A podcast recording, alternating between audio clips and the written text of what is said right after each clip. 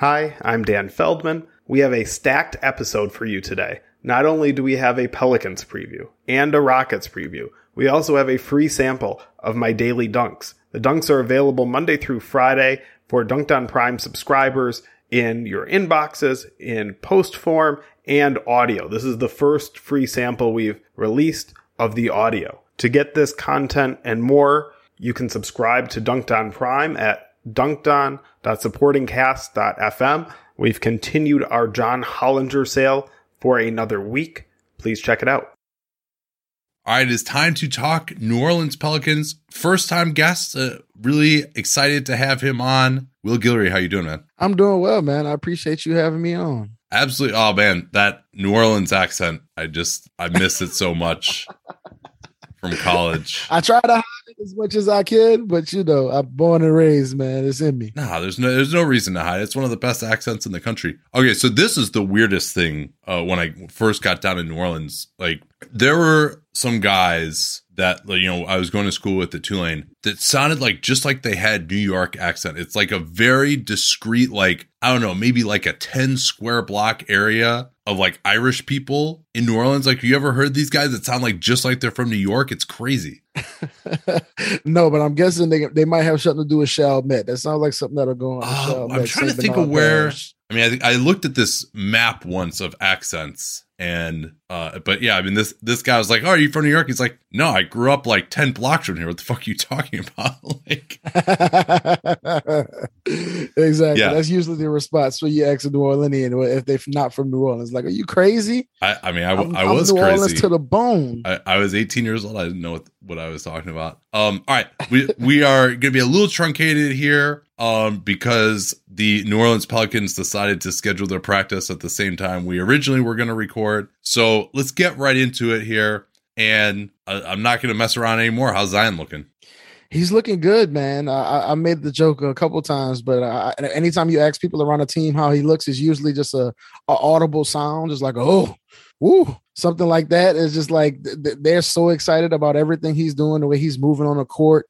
I think his spirit more than anything. I think that's a the, the big thing a lot of people were excited about. I think he was just in a really bad place emotionally last year, dealing with an injury where it just felt like it just refused to get right. You know, it took him a full year to finally get back to to full, you know, basketball activity. So once he was able to really get back to playing basketball again, I think it really lifted his spirits and, the fact that he's, you know, in the best shape of his career. I think he's feeling good about where he's at and the team is excited about what he can do. Yeah, so I, as I've watched him, I think it's looked when he's attacked like pretty close to where he was two years ago. You know, the statistical performance like hasn't quite been there. Uh in right. terms like it hasn't been that crazy dominant preseason like we saw his before his first season where you and then of course he came down with the injury and I he's never quite looked that way athletically to me again after that but uh at least relative to where he was a couple of years ago like I don't notice a huge difference necessarily I mean does it seem like he's just kind of trying to ease his way in a little bit more I mean cuz Valanciunas and CJ weren't on this team the last time he was here Right, even beyond that, I mean, he hasn't played with Jose Alvarado in a real game, Herb Jones. You know, basically most of this team he hasn't played in a real game with. So I think the big thing for them is just kind of figure out what type of sets to run with him, you know, where to get him the ball, how to get him the ball moving in some of their sets. And I think the one thing you've really noticed with him is the handle just isn't quite where it was maybe mm. that point Zion season. He's losing the ball a little bit. I think some of that is just just getting used to playing again, playing around bodies. He wasn't playing a whole lot of five on five during the summer. And also the finishing around the basket. I thought that's something that was really underrated, especially during that second season, the the, the all-star point Zion season. Oh yeah. Where a lot of people were talking about the dunks and obviously and all that, and him shooting 60%, but just his understanding of angles and how to, you know, hit the backboard in the right spot to get around people in the lane. I think he it was so unique for a guy his size to finish at the basket on layups the way he did that season. And, and it, it, just hasn't been there quite yet this preseason. But I think part of that is also is just getting back on the flow of things, getting used to playing um, but like you said, you see the force when he's driving. You see him making the plays where he jumps in the air and bumps a guy, and the other guy goes flying ten feet in the other direction. So you love to see that stuff with Z. But it's just kind of getting some of his finesse back uh, that I think could take I might take a little bit more time. Yeah, I mean, and that season I think is underrated what he did two years ago. Like he should have made All NBA to me.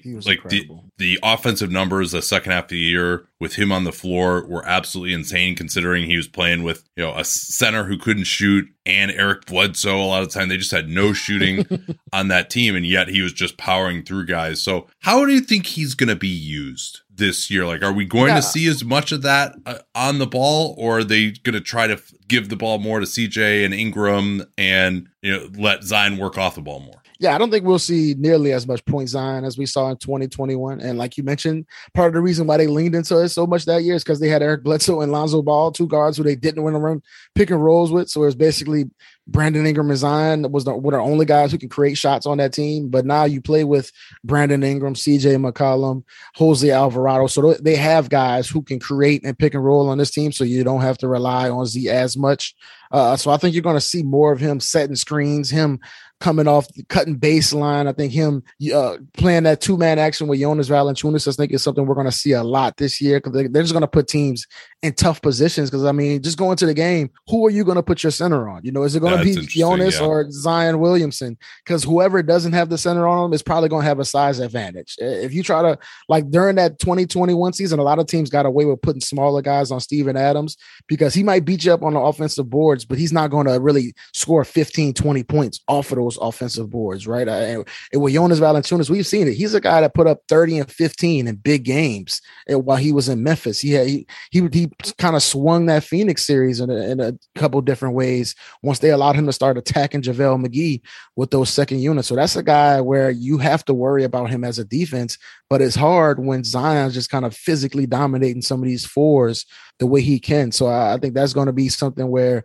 uh, Willie Green has kind of stressed us even last year with Brandon Ingram. He wants to use guys in a bunch of different ways. He doesn't want to be as predictable as they were in 2021 under Stan Van Gundy, and I think that's something you saw with Bi, and I think you'll see that a lot with uh with Z this year once he kind of gets back into the flow. That's one of the biggest questions I have about this team is what is that front court fit going to look like with the second guy next to Zion? Uh, we'll start with Valanciunas. Are there is there a feeling that like both those guys are they going to be kind of on either block inside the arc? Are we going to see more of Valanciunas spotting up, which he did on occasion last year? Like he had that game I think against the Clippers where he was like coming off screens and hit seven threes, but you know it wasn't taking a ton of them. You know, I think it was like two or three for 36 minutes, like nothing crazy. So, what is the interplay between those guys going to be, both on offense and then you know, defensively as well, where neither of them have really been stalwarts thus far in their careers? Yeah, you mentioned it. I mean, JV's a guy who can knock down jumpers if you leave him open. I think his three point numbers kind of dropped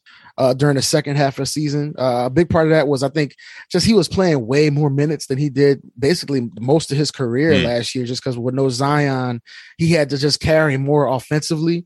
Uh, so, I'm interested to see if he can get back to that 20. Five uh, minutes a game type of flow, and whether he'll be able to just just last a little bit longer through the course of the season. So he's the guy who can spot up and he can run some dribble handoff action with CJ and Bi. So he'll be out of the lane somewhat, but I think Z's a guy. I think they want to use Zion and uh, as a cutter off the weak side, off of those JV post ups. Uh, they want to use some some two man game with those two guys. So I think they can kind of figure it out. But I think for me, the bigger question is just how they defend with those two guys yeah. on the court yeah. because because JV's a guy. Uh, he's a big body. He he played with a lot of effort last year. I thought he showed some improvement defensively. Uh, but I think he's still a target at times in pick and roll, you know, against some of these smaller guards who can make plays. And, you know, if Zion isn't much better than he was in 2021, I think it could be an issue with both of those guys out there. I think the good thing you've seen with Zion is he's been more active as a help defender, blocking some shots, getting some of those chase downs. I think you see him playing in the passing lanes, going after steals, kind of like that that Duke Zion we saw uh, when he was in college. I think they want to see more of that, him just being aggressive on defense. So I think that'll alleviate some issues. But uh, those guys have to be able to defend when they're on the court together uh, just because they're they're just better. They're a better offensive team when those two guys are playing. I think you like what Larry Nance brings as a kind of change of pace, backup big who can bring some versatility.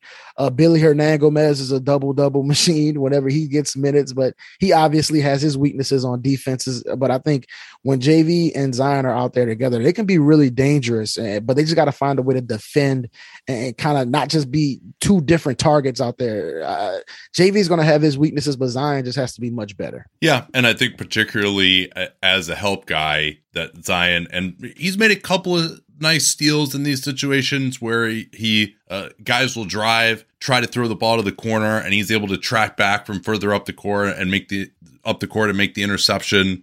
Um, it, hopefully that's something that can continue to evolve. But I, I'm I'm more in believe it when I see it mode uh, with him defensively because he was really bad those first couple of years. Um, you know, I think he can fair. be acceptable moving his feet, but even then he doesn't have great length to get a contest uh, on a jump shot. Uh, he might be able to contain the guy, but then uh, a lot of times the guy can shoot over him pretty easily. Um, and then so the starters are going to be McCollum, Jones, Ingram, Zion, JV. You think? Yeah, for sure. I, I think that's their best five, and I think uh, that's a dangerous group. Uh, obviously, we mentioned the big question mark is just can they defend in the front court with those two guys, and how much improvement are we going to see from Herb Jones year two as a spot up shooter, as a guy who can just make plays when defenses leave him wide open. Because we saw some of that last year, but we're going to see even more of it this year just because those other four guys can put up points, right? So if you just look at that five, who's the one guy we're going to test? It's going to be Herb Jones most of the time. So he's got to be able to deal with that. And I think you've seen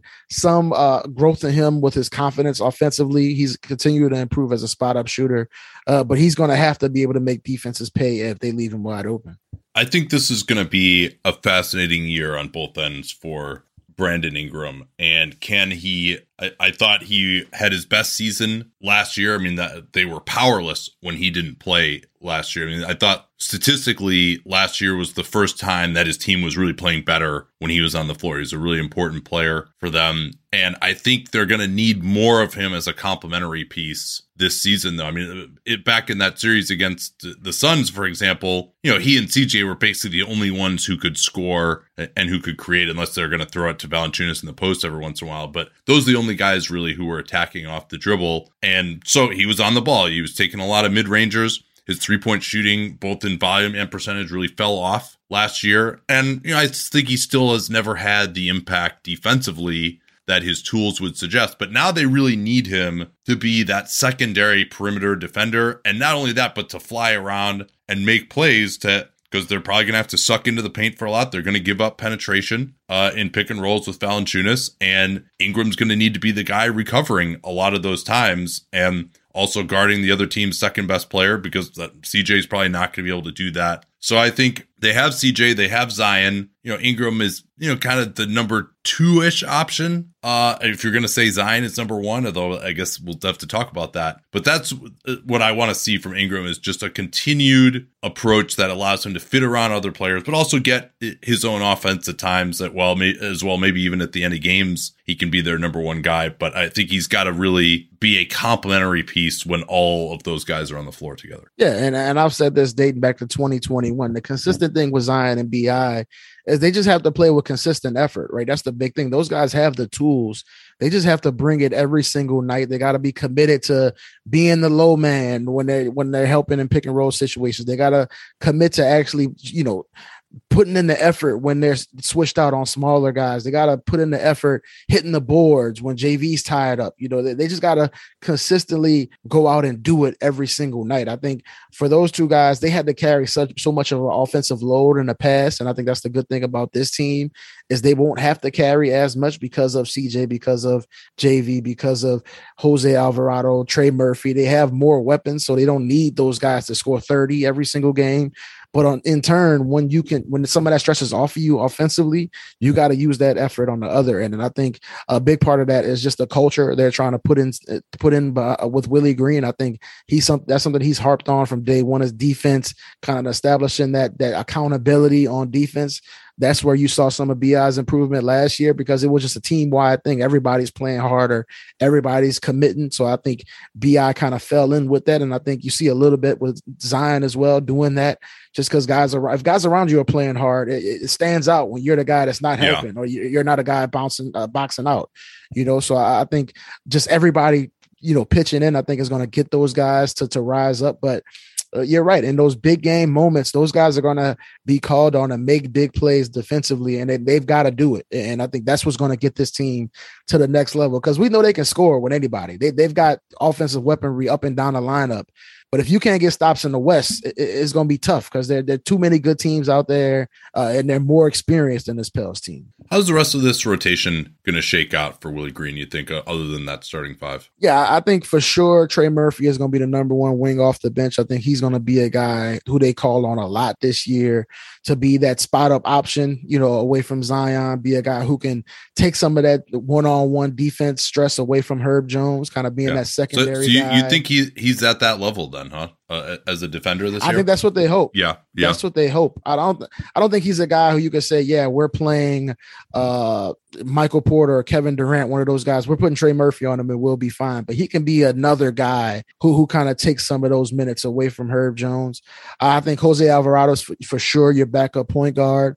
Uh, we're going to see some more of Jose hiding on the sidelines trying to get steals this year, which is going to be hilarious. Uh, I think for sure you're going to see some Willy Hernangomez and uh, and Larry Nance backup five, just kind of dependent on matchups. I think they want to use all of those guys, Jaxson Hayes as well. I think they really enjoy the versatility they have in the front court. And then uh, the other guys, uh, Devonte Graham, I think is going to be really interesting because, like I said, they want that three point shooting around Zion and Bi. Uh, but just having two small guards off the bench is going to be tough with Jose and Devonte and, uh, and the other guy. I think they love Dyson Daniels. So I think the battle between Devonte and Dyson Daniels for minutes is going to be something to keep an eye on because we've seen it with Dyson already. He's got some great instincts on defense, but he's got some limitations on offense, which may make it tough for him to, to, to nail down consistent minutes. Yeah, just based on what we've seen so far in preseason and some of the, some of the buzz out of camp uh, of those guys you mentioned, I think all plausibly could play, or at least guys that the organization is invested in. Who would you say is ahead of whom as far as uh, being some of the primary bench options? I would say Jose, Trey Murphy, and Larry Nance for sure yeah. are your sixth, seventh, eighth men. Uh, I think Devonte Graham is going to be in the mix most nights just because they're going to want that shooting, uh, just a score yeah. off the bench. Is Jose Alvarado is he allowed to play before the second and fourth quarters this year? Did they? I would did, hope so. Did they like you know because he was he was on a two way? Did they feel like oh well he's only getting paid half so we can only play him half the game? Was that kind of the Oh man, the, the it drove me there. crazy during the playoffs last year. Just like put them in and just stick them on CP. Like it was, it's so simple to me. But I don't know. It took, like I said, Willie Green is going to stick with his vets, so he's gonna he, he made sure to stay with Devonte Graham, even though he wasn't playing that well last year. I think he's going to do the same thing this year. Uh, he's going to stick with Larry Nance, Willy Hernangomez, uh, those guys. But I think for sure the top three guys that you're going to see most nights off the bench: Jose, uh, Trey Murphy, and Larry Nance. And I think eventually they want to make Dyson Daniels one of those guys within that building. They love Dyson Daniels. They are very enthusiastic about that kid's future. Uh, they think just what he brings defensively uh, as another ball handler, a guy who can rebound, rebound and push the pace. They love what he brings. It's just he's very young. You know, he's 19 played in the G League last year. He's still learning his way. So I think they're going to bring him along slowly, but they really love him as a core piece of what they're doing for the future.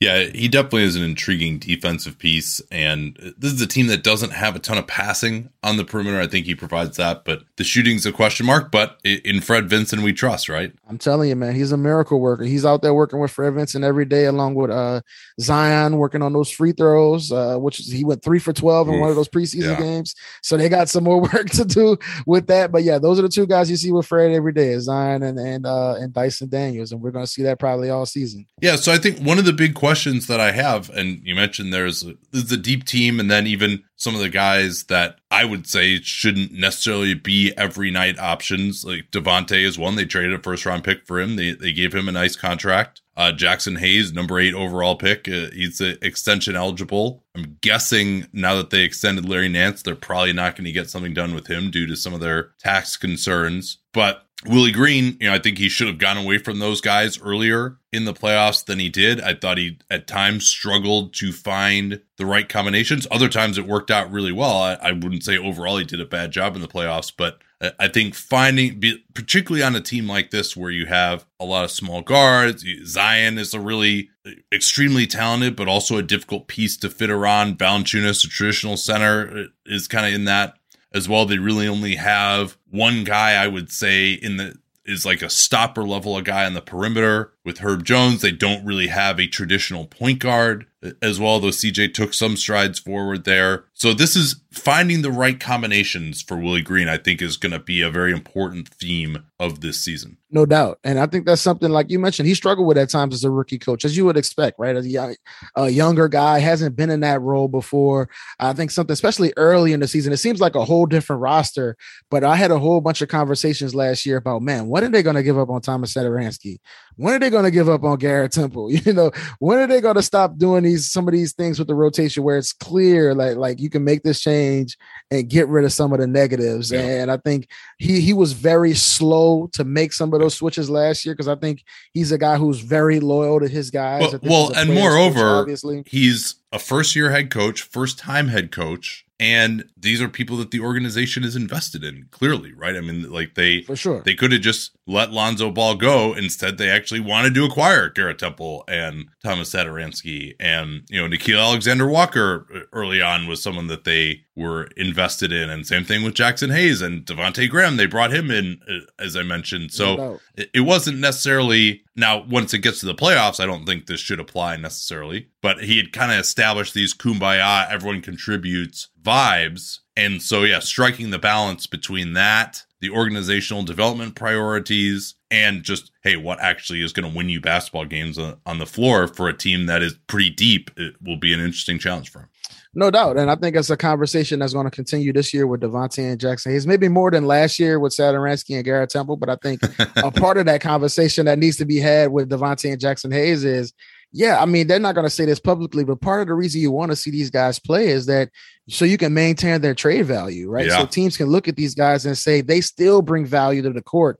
They still can do things, especially a Devonte Graham who had a down season last year, uh, Jaxson Hayes who really didn't find himself until they moved him to the four, and he was al- allowed to kind of be on yeah. the perimeter. But I, uh, I mean, the problem is there's there aren't any minutes at the four this year for him. Like he exactly. So that that's going to be interesting. So I think that's going to be an ongoing thing. Is is it as much they want to play these guys because they think they can help, or do they want to play them because they want to show them off to because I think that's the big trade. This team, if there's the, if there's a trade to be made on this roster, I think it's pretty clear is Devonte Graham plus Jaxson Hayes. What can you get? Mm. Right. I think that's the question. If you want to upgrade, if you don't feel like Trey Murphy is the right guy as your number one wing off the bench, if you want to get more of a veteran point guard, uh, so you don't have to rely on Jose Alvarado, Dyson Daniels, what can you get for Jaxson Hayes and Devonte Graham? I think is going to be a big question for them, uh, and I think they're not in a big rush to move those guys, especially uh, Devonte Graham. I think Jaxson Hayes, his contract situation is what it is.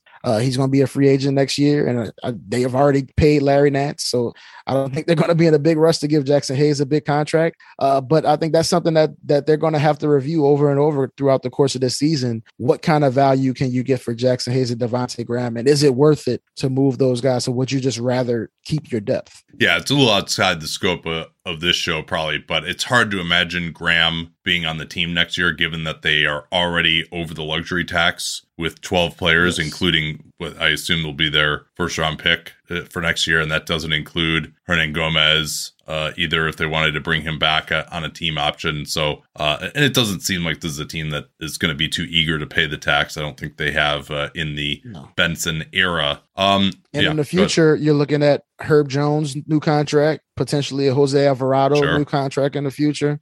So they've got a lot of financial considerations, you know, going how you build this team moving forward. Any other big themes that you've been focusing on or, or that have come out of camp? I think you you mentioned it a, a little bit earlier, but just CJ McCollum uh, playing a different role this year uh, I think it was we talked about it, you know, in a story I did with him when he first came to New Orleans. He kind of circled New Orleans because he he he liked the idea of coming to New Orleans and being less of a guy that needs to score 20 every single night. I think he he he's open to the idea of being that CP-ish kind of guy where he controls the offense, gets everybody involved. I don't need to be pick and roll CJ taking 18 shots a game. I think that's something he wants to do and if he can kind of evolve his game, I think that raises who he is, uh, you know, just in the landscape of guards in the league. uh, if he can be that guy who you know is a veteran that helps these young guys and, and makes everybody better, uh, I think it changes just how his big picture, how he's viewed, and if he can continue to to, to just change his game up and show a different side of himself, I think that's going to make this a much better team. So I think that's something I'm definitely going to be keeping an eye on.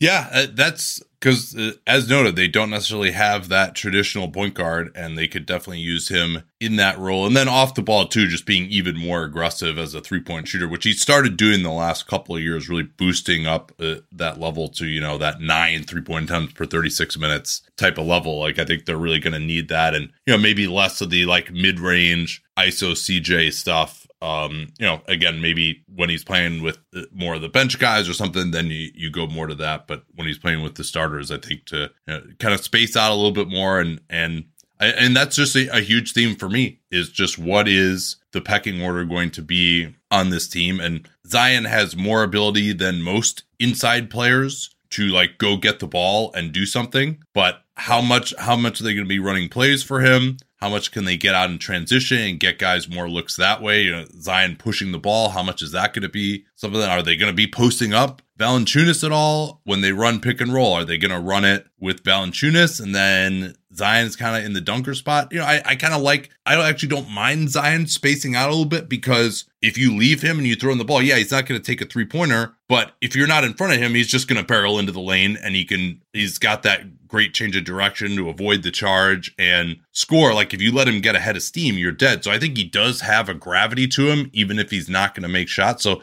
you know, that's something that could be really interesting is pick and roll with JV on one side and then swing it to the other side and let Zion attack uh, against a scrambling defense. So I, I, think there are ways to get it done, but you do think maybe there's this has the potential of devolving into a few too many Ingram and CJ mid rangers and not enough Zion. Like that's uh, that's a possibility to me uh, that I think they're gonna have to guard sure. against. Yeah, and I think uh like you like you mentioned, I think a lot of times I've always said watching Zion, I think he's even more dangerous when you give him kind of that that uh, start to the basket rather than just kind of treating him like an actual three point shooter. Just because once he's able to get that one two and, and lift, it, it, you're, you're almost dead at that point as a defender. There's not much you can do.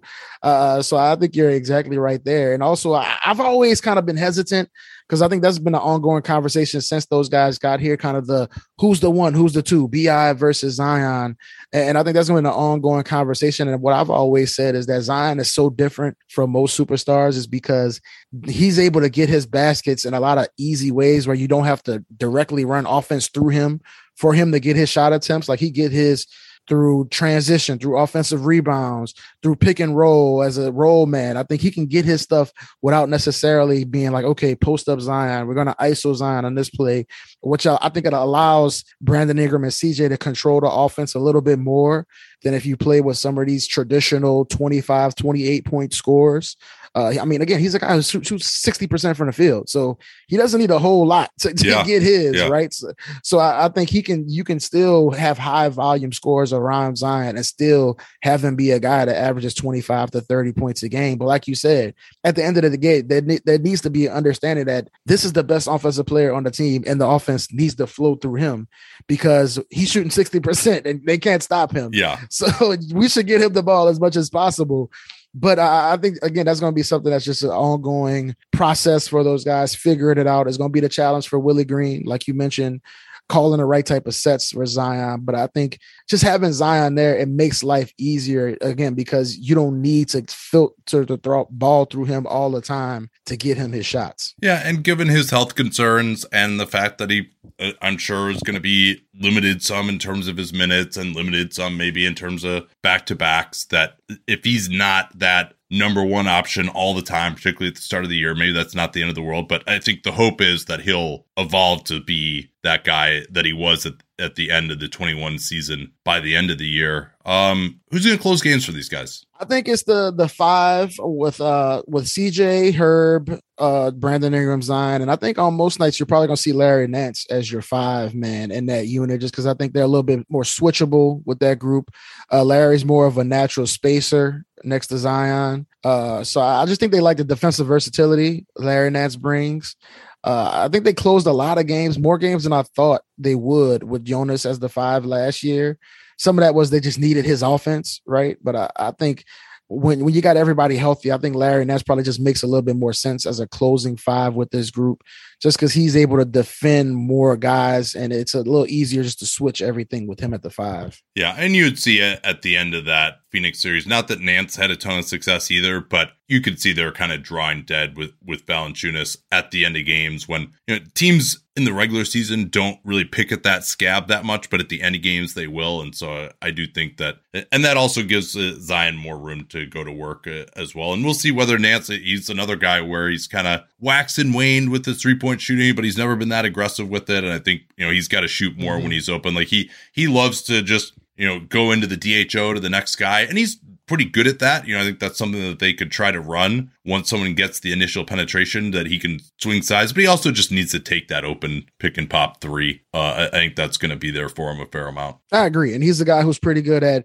going to the DHO, faking it, you know, driving the lane and kicking it to the guy in the corner. He does that a lot of times. So he, he's good with the ball in his hands and he understands how to play with other guys. But I think you're right that he just needs to be more aggressive as a three point shooter. And also, he's a guy who's dealt with a good amount of injuries the past couple years. He's a guy who's got to stay on the court. I think it's going to be a big question for him. He's talked a lot during camp uh, this year about feeling better. He told us he felt he feels better this year than he has at any point before he got traded to Cleveland, mm. is what he told us.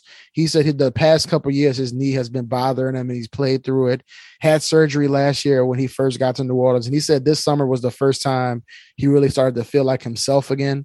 Uh, so I think that's going to be a, maybe the biggest question for Larry is can he just stay healthy uh, and play more than 45, 55 games this year for this team? Yeah, another guy who maybe, uh, assuming things are going well, which maybe we shouldn't necessarily, uh, is a guy that they can hopefully just ramp up more for the playoffs. But during the regular year, can kind of be on the 20 minute a game plan and they can get some more minutes for Jaxson Hayes or, or Hernangomez, for example. Um, I'm guessing we're probably not going to see much Zion at center, uh, even if, you know, putting in Trey Murphy for one of the centers and moving Zion to center would be pretty amazing. And you would still have a lot of overall length there. I just, I think you're just, they'll, they should try it. They should definitely try it, but I, I just don't think it's going to be too bad defensively. Right. I, I agree with you that they should probably try it, but I've never been that big a fan of Zion at the five, to be honest with you. I think you mentioned it before, just he doesn't have that great length as the five where he has to play with so much more effort to consistently uh, contest shots, to box out, to get rebounds. It's not as easy as it is for like a guy like Giannis who can just reach, reach up and snatch rebounds a lot of times. Where I think it's much easier for Z when he's playing next to a bigger guy uh, to kind of get his, uh, and, and, it makes it easier for him to run the court, get out in transition, all that kind of stuff. So I've always been a, a much bigger fan of him as the four playing next to a five. But I mean, like you said it before, just him on the court with four guys who can space, it's really hard to defend. you know, he's going to get to the lane. So if you could put four three point shooters around him, that's a dangerous offense. But I think defensively, uh, it leaves a lot to be desired with him at the five. So, what are the big strengths and weaknesses uh, for this overall group? I mean, we've talked about it a lot so far. The big strength is just their, their depth. They they can go a legit 13, 14 deep and just feel comfortable with any of those guys on the court. And that, that allows them a lot of lineup versatility. They can play a bunch of defensive coverages. They can attack you with different offensive weapons. They can they, they're going to look different almost every game just because of all the guys they can put on the court.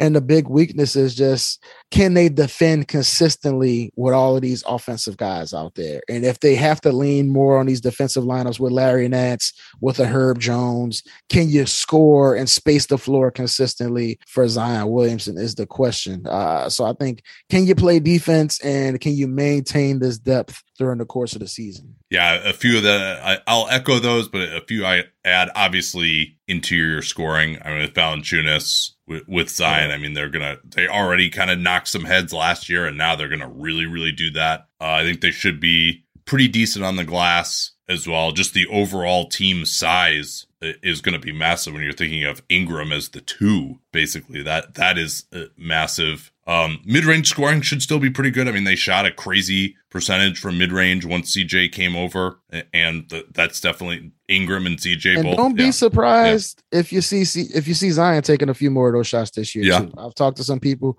who say he's been working on that a lot. He hasn't showed it a lot in preseason, but I think we're going to see him shooting a few more of those pull up jumpers this year too.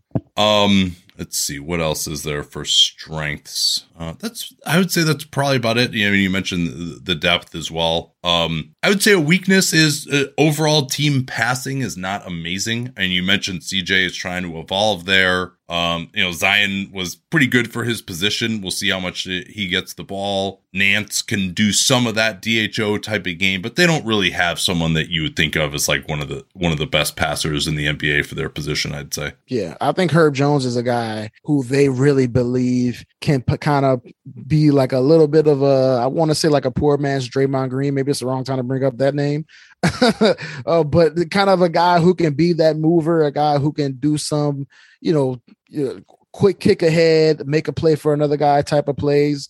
Maybe, you know, average, not average, but he'll get you four to five assists on certain nights where you wouldn't expect it. So I think they really trust him as a guy who can just make plays with the ball in his hand. Uh, but you're right. It, they don't have guys who you can consistently see moving the ball. They just haven't done it. Uh, but it's about, I think they're coming in saying we have guys who we know can do it. They, they just have to play a little bit differently than they have the past couple years. Yeah. And then obviously the rim protection and the defensive versatility. That those are the things that stick out for me. I mean, you, you'd like to be good at one of those two things, right? The defensive versatility, you can prevent penetration, so your rim protection doesn't matter as much. Or if they're getting there, you at least can deter them. And Valanciunas, for all his size, is probably okay-ish, even when he's in position, and he's obviously mm-hmm. pretty slow. And you know, Zion still is is evolving as a help defender. Uh, you know, Herb can do that stuff, but they also want him on the perimeter. The good thing is he could. It seems like he can guard all five positions simultaneously yeah, sometimes. But um, he guards everybody. It's fine. yeah. Any other weaknesses they're going to be trying to paper over? You think? Uh, like the, one I mentioned before is just the, the, the lack of size when you take Herb Jones off the court. Yeah. Uh, in that back court, I think uh, the Jose and Devonte group uh, they like it. I'm not a huge fan of yeah. it. I think the lack of size there can be an issue, especially if those guys aren't making shots. Uh, I think they're confident Devonte gonna is going to be better this year than he was last year, but I'm just the type I would rather see uh, Dyson Daniels or Trey Murphy playing the two next to uh, a Jose Alvarado rather than a Devonte Graham. But that's just me. Yeah, and then just the health of Zion is, is something that he just says yeah, he's course. only made it through one full season out of out of three, so that that's something that's kind of a concern. And there, there's just a general something always seems to go wrong for this team. Um, you know, I, I, I that's probably too reductive. It, it's a, a, lot of different players on this team. They've changed up the medical staff, etc. They they brought in a vet like CJ to really help stabilize the group. So hopefully that won't be the case this year. Um, all right, we got five minutes left here. You want to get into some predictions? Yeah, let's do it. You want to start off, or you want me to start? Uh, well, I was gonna say as we get through it, what do you see them ranking in offense and defense? I really think they got a good shot of being a top five offense this year if you get a healthy wow. Zion throughout the season. It's possible. I, I really think they can be that for sure. Just because, like I said, they got so many weapons, man, and it's hard to defend Zion when you have guys around him who are legitimate threats. And defensively, uh, I, I, think I find it hard to believe they can be better than like 15 to 10 range. Uh, I, just saying, I, I don't really see them having the defenders night to night to really shut teams down. I mean, but if you're a top five offense, you really don't need to, right? You just have to be good enough most nights defensively. So I think I would say right around that 15 to 10 range defensively. And I think they're a legit top five offense just because of all the weapons they have. All right. Well, I guess I'm guessing you're going to go pretty high on, on the wins then. I mean, for me, I think they have the potential to be top five, but I also I think they're going to not get up a lot of three pointers. You know, you do run into a little bit of a math problem there. Uh, you know, I don't think they're going to be like amazing in the possession game necessarily. I think they'll, they'll get offensive rebounds, but probably not a ton of steals. I don't think, other than Herb, they don't really have defensive playmakers to help uh, there. I don't see them as an amazing transition team. Like Zion is is a can grab and go, but he also has to actually get a defensive rebound for that to happen first, which he's he's hasn't been as good as on the offensive glass. So I think they're they're definitely going to bludgeon people inside. They're going to be really good in the mid range, and I, but I think they're going to have to have a little bit of a change in approach to get up more three pointers to get into that top five type of range because there's just a lot of good offenses out there. I think it's definitely possible, but I just I need to see how it's all going to fit together from a spacing perspective, or can Valanciunas and Zion just bash their way through that lack of spacing anyway? Right, for sure. I think that's a big part of his offensive rebounds, the uh, uptick in free throws just because of Zion's there, and you know, Brandon Ingram's to have to shoot more threes this year. Uh, I would say CJ as well. Jose Alvarado's got to make more threes. When you're playing with a guy like Zion, you got to have those spacers on the floor who can knock down shots for sure. So I think if they're going to be there, they got to knock down those threes and they got to dominate the boards, uh, live at the free throw line. That's that's their path. But I think they I mean, I'm telling you, man, that, that, this is a really dangerous group when they're all healthy. And I think for me, if you're just looking at the West, I, I would say they're probably somewhere in that five, six, seven, maybe eight range. Uh, I think, man, the West, when you just stack up all the teams, it's just ridiculous. It's absolutely ridiculous. they have so many good teams in the West, and that's before you get to like a Portland, who like really is dying to get back to the playoffs sure. this year. The Lakers, who the hell knows what's going to happen with the Lakers? The Kings would love to make it to the play uh, play in at least. Uh, I mean, there's just so much talent out there, but I think, like I said, if this is this could be a consistent dominant offense. I think they can be somewhere in that six, seven, eight range.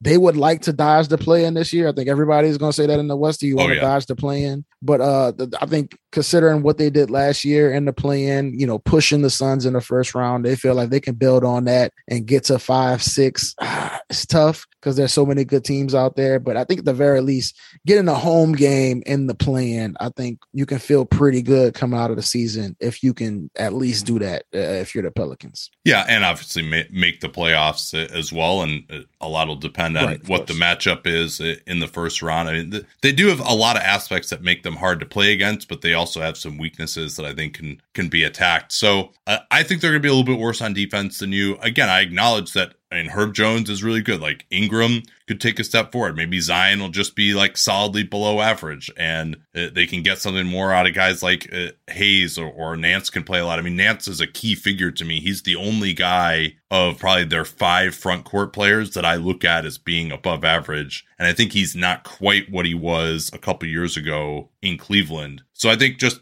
as good as Herb Jones is, and as Jose Alvarado is a good pass, like he'll get you some steals. Uh, but then they also have Murphy. I think it's not amazing. But Graham, if he's going to play, is undersized. CJ is, you know, probably a little below average as well. So you just add up the defensive talent. It's just a lot of work for Herb Jones and Nance and Alvarado to do. So I think they're going to be more kind of in the 20 range defensively. And I would say more they're kind of in the five to 10 range on offense. And then you also throw in the possibility of Zion getting hurt. And then I think they're kind of more, you know, an average ifs offense. And maybe they get a little bitter defensively. So uh, their over under is 44 and a half. I'm going to go under on that. I'm going to give them uh, 44 wins this season, but that would be the eighth seed. Yeah, I would probably be slightly over. So I think we're probably right around the same neighborhood. I think, like I said, they're probably seven, eight, something like that. So I can see them 46 wins, 47. But, you know, we're talking about a difference of maybe like three games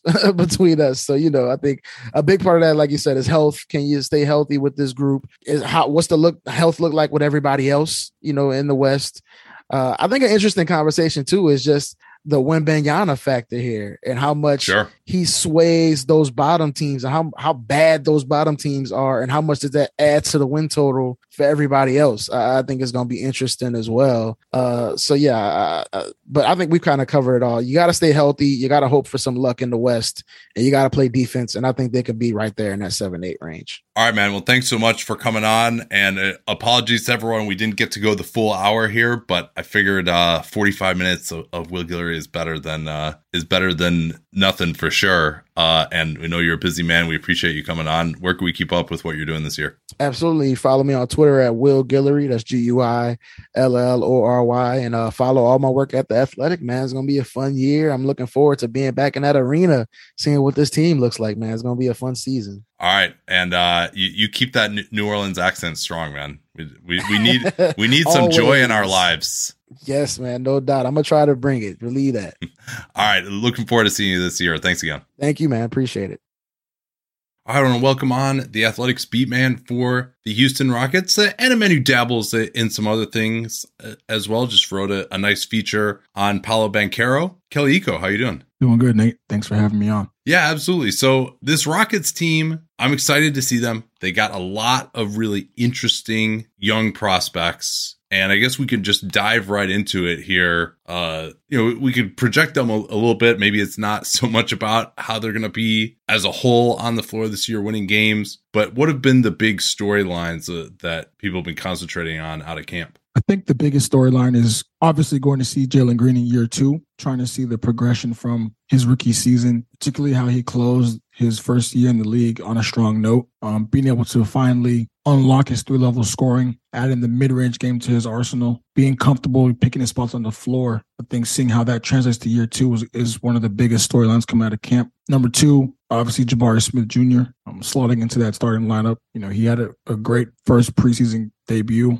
um, but just kind of seeing that 6'10 frame, how he can switch one through five, how he's supposed to make things easier on both ends of the floor because of his ability to space the floor, giving driving lanes to Jalen Green and Kevin Porter Jr., and just kind of being a, a coach's guy. Um, then obviously you you look at other guys in the roster, Alperen Sengun coming a full time starter, how he adapts to that role, how teams adapt to him, because his style plays a bit slower than what the Rockets typically want to do in terms of pace and space. But overall, just trying to see if this year is going to be the real year before the year before the year, if that makes sense. Like this is kind of the last year that Houston can be quote unquote bad before, you know, because they owe the pick to OKC going forward. Um, so this is kind of their last year to really be a young bad team. Yeah, and that plan, it really has evolved almost exactly the way you would have hoped after the Harden and Westbrook trades, where they've had now. This will probably be their third year where they're getting a relatively high draft pick. But as you mentioned, then because of the trade to acquire Westbrook,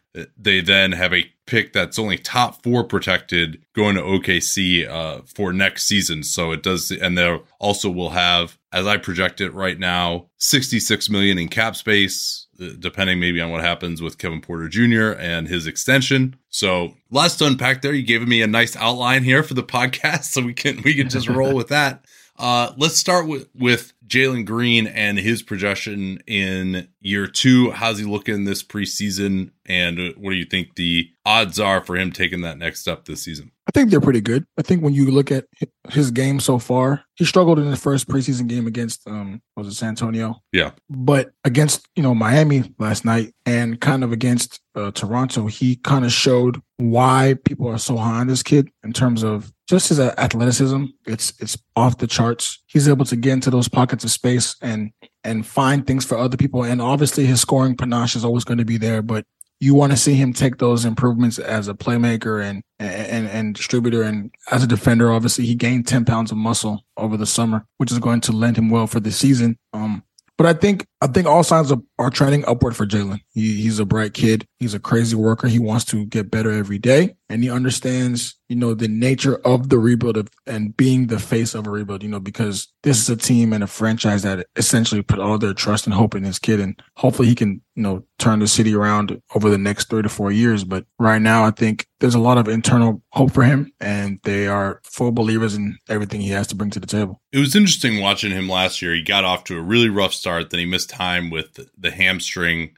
came back, but really ramped up. I think he had five straight 30 point games at the end of the season. No one had done that since Allen Iverson as a rookie. And if you look at his overall stat line, 24 usage, about uh, average efficiency, and didn't turn it over that much. Like it's actually for that type of player, that young guard, age 19, given that much of a role, his personal stat line was actually pretty good. But then when you looked at the overall impact on the floor, and yeah, he wasn't in the greatest situation with some of the lineups they were putting out there to be sure, but you know his defense was really, really, really miserable, uh, and, and hopefully getting strong will help with that. And so he was probably one of the worst players in the NBA just for like helping you win. That doesn't, I, I love him as a prospect, but that's just kind of the reality last year. So, uh, but I think he's starting maybe from a better place than some people imagined. And I thought he looked good in that preseason game last night. Like his jumper looks a little bit more compact. And I think, especially if he can just learn to attack quicker, because his first step is so ridiculous, like he could be a big time scorer even as, as early as this year. Yeah. And I think for year two, you're going to look at, you know, the second half of last year after the All Star break, Jalen averaged, I think, 22, four and four on 38% shooting from three on like eight attempts a game, which is pretty good for a young kid that's trying to step into that role as an alpha scorer, alpha leader on the team. And I think obviously last night he looked really good. Um,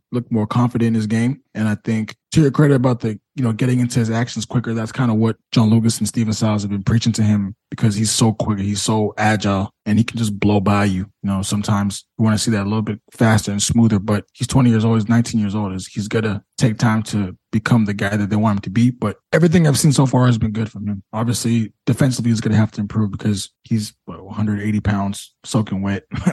but you know he he's not supposed to be a lockdown guy this early in his career. You know he wasn't. Yeah. He didn't come into the league as that kind of that kind of player. Um, and the the kind of guys that have been compared to him were not that coming to the league either. So um, I, I've seen some stuff about people saying he's like an empty stats guy or projects to be, which I think is kind of ridiculous because it's not fair to put all these you know, ideals and expectations on a kid that's coming into a scenario where they've lost their franchise guy for years in James Harden and they're looking for a direction and you you're trying to figure out what the next step is. I think he's been put in a situation where you kind of have to fast track his development as well because of the NBA waits for nobody and these re- and we and we've seen so many times over the years a lot of of these rebuilds don't finish because teams get frustrated they they they get you know angry with themselves and they make mistakes over and over again so I think for Jalen, um, going into year two, you're going to see a more confident, smoother guy who's going to be able to operate more pick and rolls, put in more of those situations, and, and kind of find his rhythm. You know, from game one to 82. Yeah, I mean, I, I, saw yesterday he was having a lot of success with some of those like Iverson style actions where he'll, he'll get the screen to pop out to the wing from the free throw Right. line area, and like with Allen Iverson, if there's any space, he doesn't even necessarily have to shoot. He just rip through and go. And as long as this guy isn't right in front of him, like he's able to just blow by him. I mean, that his acceleration is just absolutely incredible. Like if he just Yeah. takes two dribbles in one direction, like there's nobody who can keep up with him uh, on those moves. And so Right. I think I've been encouraged where his shooting is. I, I was worried early on last year that maybe he wasn't the shooter that he showed in the G League, but he really came around on that. And he's had a couple of games now uh, where he, I think, has hit five three pointers Right. already in this preseason. And, and part of that that jump shot was if you watched it closely, it seemed to be like a hitch almost, like Yeah. a one two ish motion. And when he first came in the league, he was you know it was kind of a bad habit for him to to just revert to that. But credit to John Lucas who tried to work you know smoothing that jumper out. And if you look at the numbers again post All Star break, you know thirty eight percent on eight threes a game is pretty good. You know so Yeah, Um, both both uh, those numbers are really really good for, Right, for a rookie. right. So and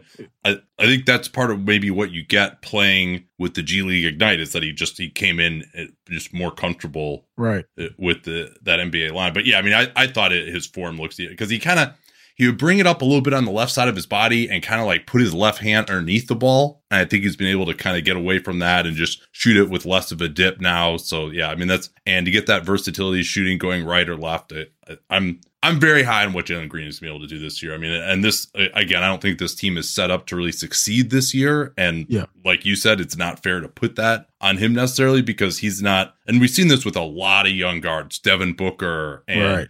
Anthony Edwards and Zach LaVine. You know, he, I think he's kind of right in that class. Bradley Beal is another one where I mean, yeah, the defensive on-off numbers are terrible for them, but I think his he'll get there if he's got a good system around him where he's not going to just be killing you. Um, particularly if Right. he gets a little bit Just stronger. yeah, just, like just to make him viable. Like I think that's what Yeah. the the end goal is. Yeah, and that's you know that's not realistic for you know Anthony Edwards has a, a different type of body and and you know he was also on on a winning team last year, which uh, Jalen Green was not, and he's still trying to establish his career. So it seems like kind of second in the pecking order of their prospects. Uh, I don't know if you intended to listen this this way, but I would see it as as Jabari Smith, you know, drafted number three overall and and I was very unimpressed with the summer league. I will admit to being lower on him than some when he was being talked about as a number one pick. I thought he's a lot more viable kind of as number three because I don't see that like superstar one on one scoring ability upside. And he also didn't hit shots in summer league. He did in his first preseason game, then went down with a sprained ankle. But seems like it's fait accompli that he's going to start, right? Yeah, he's going to be the starter. And I think And, yeah,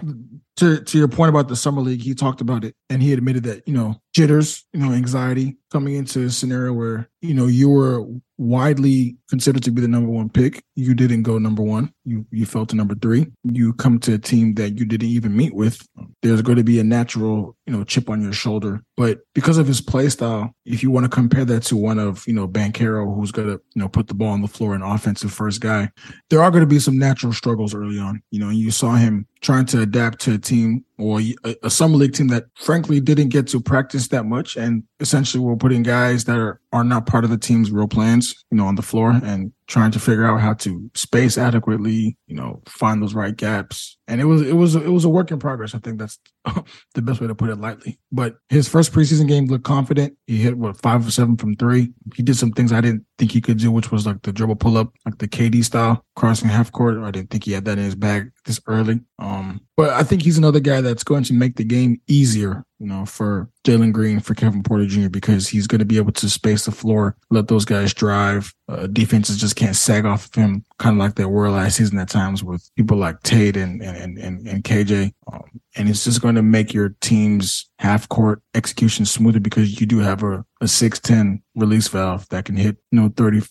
40% of their threes. So um, defensively, obviously, he's going to be able to switch one through five. And uh, I know these guys, they want to improve on their 30th ranked defensive rating last season. So um, I think that's that's going to be where you'll see the biggest jump because you know Stephen Silas will be able to put him in more packages and have more confidence in some of the things they want to run defensively. Um, some some drops, some switch, you know, some blitzing, and overall, I think you'll you'll just see that Jabari fits what they want to do um, right away. Yeah. So Jabari, what is the organizational vision for him? Do they feel like he could maybe close some games at center? Do they think that he has that type of size and maybe ability to play help defense, uh, rebounding ability? Like they maybe not early on, but I think they could get there to where he could be that switchable small ball five. Because to me, that was if he could get there, that's where he becomes a really sexy pick to, to me. Because being able to shoot the way he can and you know, run the lanes in transition, I again I don't see him being like a primary scorer necessarily, but if you can do that and then also defend the five and space the floor at the five and the other end, like now that just enables a whole different style of play for this team uh, when they're fully formed. Yeah, and you know, whenever he first came to Houston, part of what Stephen Silas did was he sat him down and showed him film of how they used Christian Wood last season. And yeah. even though those different kinds of players, the the ideal was the same. You know, a guy that can space the floor, can play the four or the five. And even in some league, I think Jabari played mostly the five. And Stephen Silas knows he wants to use small ball at some point this season in games. He might use it for a large stretch of games. And I think if Jabari can hold his own physically down there, I do think that unlocks, you know, a whole different style of basketball because they have three guards and Kevin Porter, Jalen Green, and Eric Gordon that are three level scorers and, you know, who are good shooters as well. And if you pair that with the Jabari, you can add you know, a Tate on the floor that can that's versatile, can switch one through four, one through five. Um, you could add someone like a KJ Martin. You you have options to play fast. And I think for a young team that's trying to grow, you want to be able to be versatile and, and be adequate, you know, in those different schemes and approaches. So being able to play Jabari at the five, I do think is a plan that they have at some point this season. Um, because granted, Sengun is not going to play 38 minutes, 35 minutes a night. So it's not going to happen. They do have Bruno Fernando who gives them a different look, but you know, it's all about offensive variety. And if you go from a playmaking center back to the basket in Sengun to a, a, traditional rim running big like Fernando, and then you have a stretch big in Jabari, I think that's giving you a good blend of of style on that offensive makeup.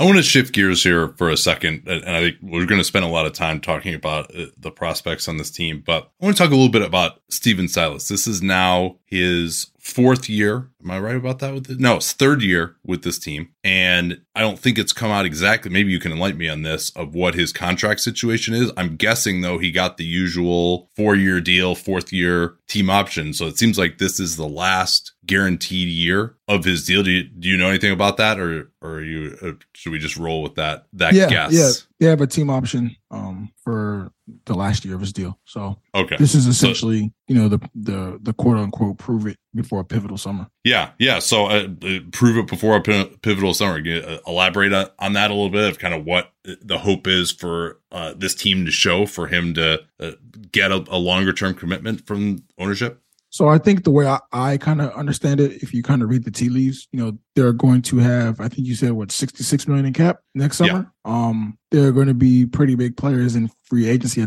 I guess that's the hope. Um, the guys that they brought in, you know, the assistants are all on what I want to say one year deals. You know, Lionel. Hall. Oh, really? So, so even because they revamped, I think you reported that that they revamped, yeah, they revamped yeah. the the group to bring in basically the guys that Silas wanted, right? Right, right. So I think this is going to be the year where you'll see because he has and the way I understood it, whenever he first took the job, they kind of hurriedly put the staff together. It wasn't it was the guys that were available, right? You know, so yeah. Um Will Weaver, you know, who else is on that staff? Um Jeff Hornacek, DeSagana Diop, all great guys in their own rights, but it wasn't a really cohesive staff. Hmm. And this summer they they gave Stevens full autonomy. You know, they sat back and said, "Build your staff. Whatever you need, we'll give you all the resources you need." And he brought in, he promoted Mahmoud from the G League, the Vipers. You know, after he won the finals with them, a guy that understands the roster through and through in the system for t- three or four years. They brought in, you know, Mike Batiste, a longtime friend of Stephen and, and a guy that worked under Steve Clifford and uh, Charlotte, a respected guy, former player. Bring in Lionel Hollins. You know,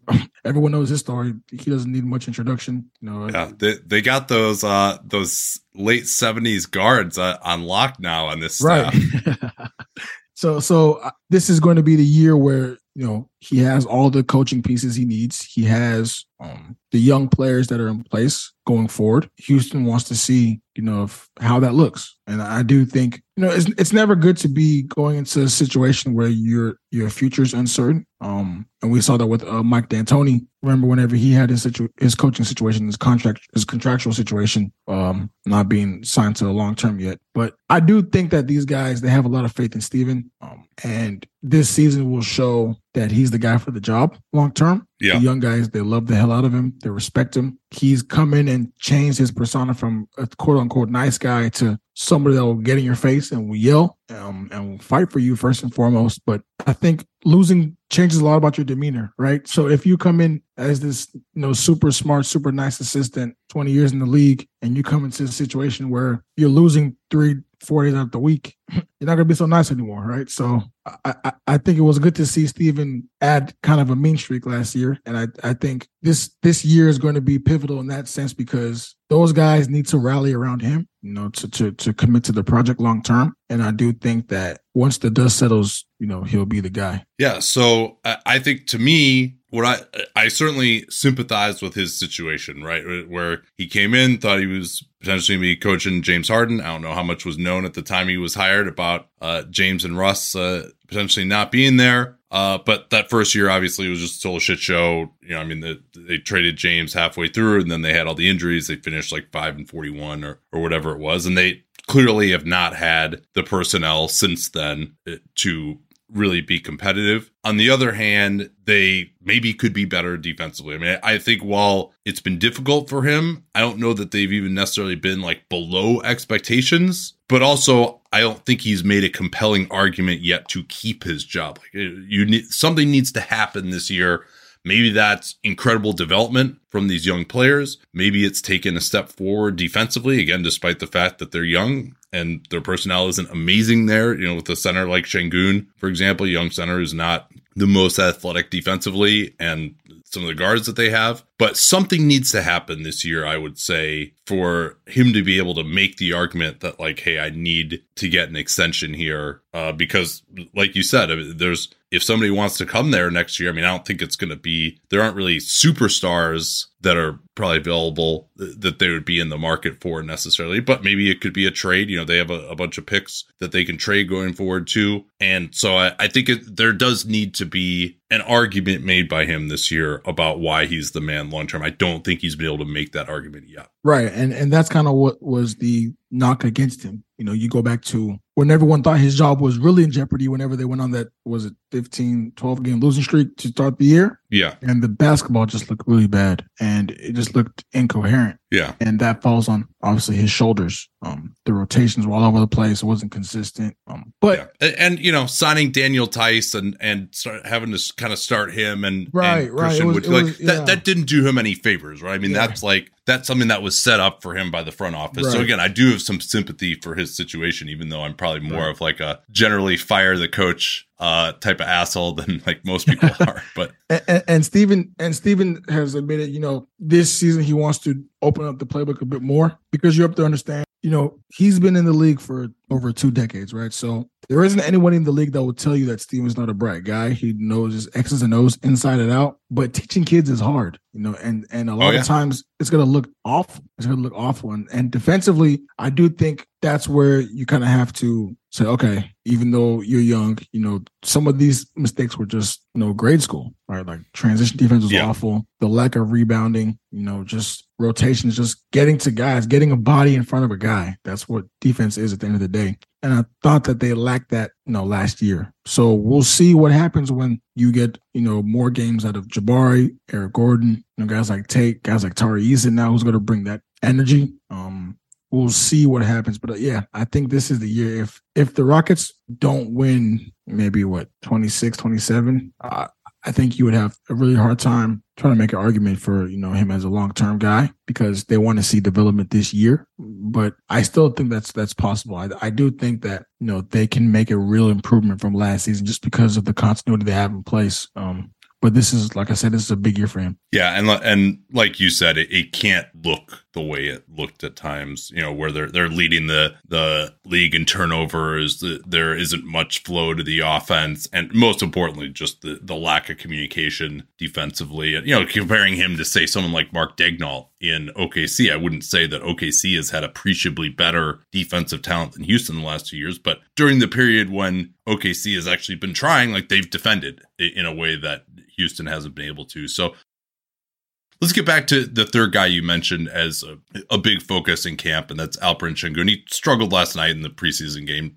Not a huge deal, I don't think. But I, I guess my thought is, what does he need to do this year to prove that he can be the long term starter with this group? Like you mentioned, they kind of want more defensive versatility. They want to switch. Like I'm not sure that he fits in there. He is a good passer. They need more passing. They need kind of that offensive hub. The numbers were pretty good as far as him being on the floor offensively, but he also was going up against the Theis Wood combination for uh, comparison there for a lot of the year. But what are the what is the organization hoping to see from him this year? Because I would say, despite a successful rookie year, I do still have some questions about whether he is like the guy in the middle for these this team long term. I think for Sengun, they want to see how he adjusts to playing fast. You know, his Hmm. style of basketball is more back to the basket, you know, find guys open, find cutters, pockets of space. But these guys want to play fast. They want to play in a hurry. They want to play with pace and and obliterate you in the open field. And I think Sengun is kind of the not antithesis to that style, but he kind of has to adapt himself. And he's not a great shooter. He's not a great defender. Um, so I do think it's going to be a bit of a struggle early on, especially how their schedule opens up when they go 10 or 13 on the road, which is insane. Um, a lot of questions are going to come up, I, I think, just natural because he's he's like a throwback player almost, you know, in a modern era. And um, if you want to compare him to Jokic and stuff like that, or Sabonis or other centers that can create for others, um, those guys can play in up tempo styles, right? But Sengun has to learn that and has to learn that pretty quickly. So I do think that it's doable. I still think I understand why they're so high on this kid because some of the stuff we saw last year was was was like phenomenal. Like the confidence Oh, yeah. himself, the swagger, the, the the the goofiness. He's he's a great guy to be around. He's a great talented NBA player. He has that experience playing overseas, and you know that that actually helps a lot of guys. That's not talked about as much. But I still think it's going to be a work in progress with that starting group, and that's why I think the more you're able to see Jabari at the five, I do think that's personally I think that's going to be the best in game strategy for Houston. You know, Jabari at the five, and you just playing small. Um, but I do understand why you know Sengun you know is there because he's able to find. He's going to help Jalen and Kevin. You know, because those guys aren't bona fide playmakers. He's going to help you know Jabari find gaps of space. He's able to you know get into those you know the low blocks and and, and the low post. But yeah, it's it's going to be a work in progress.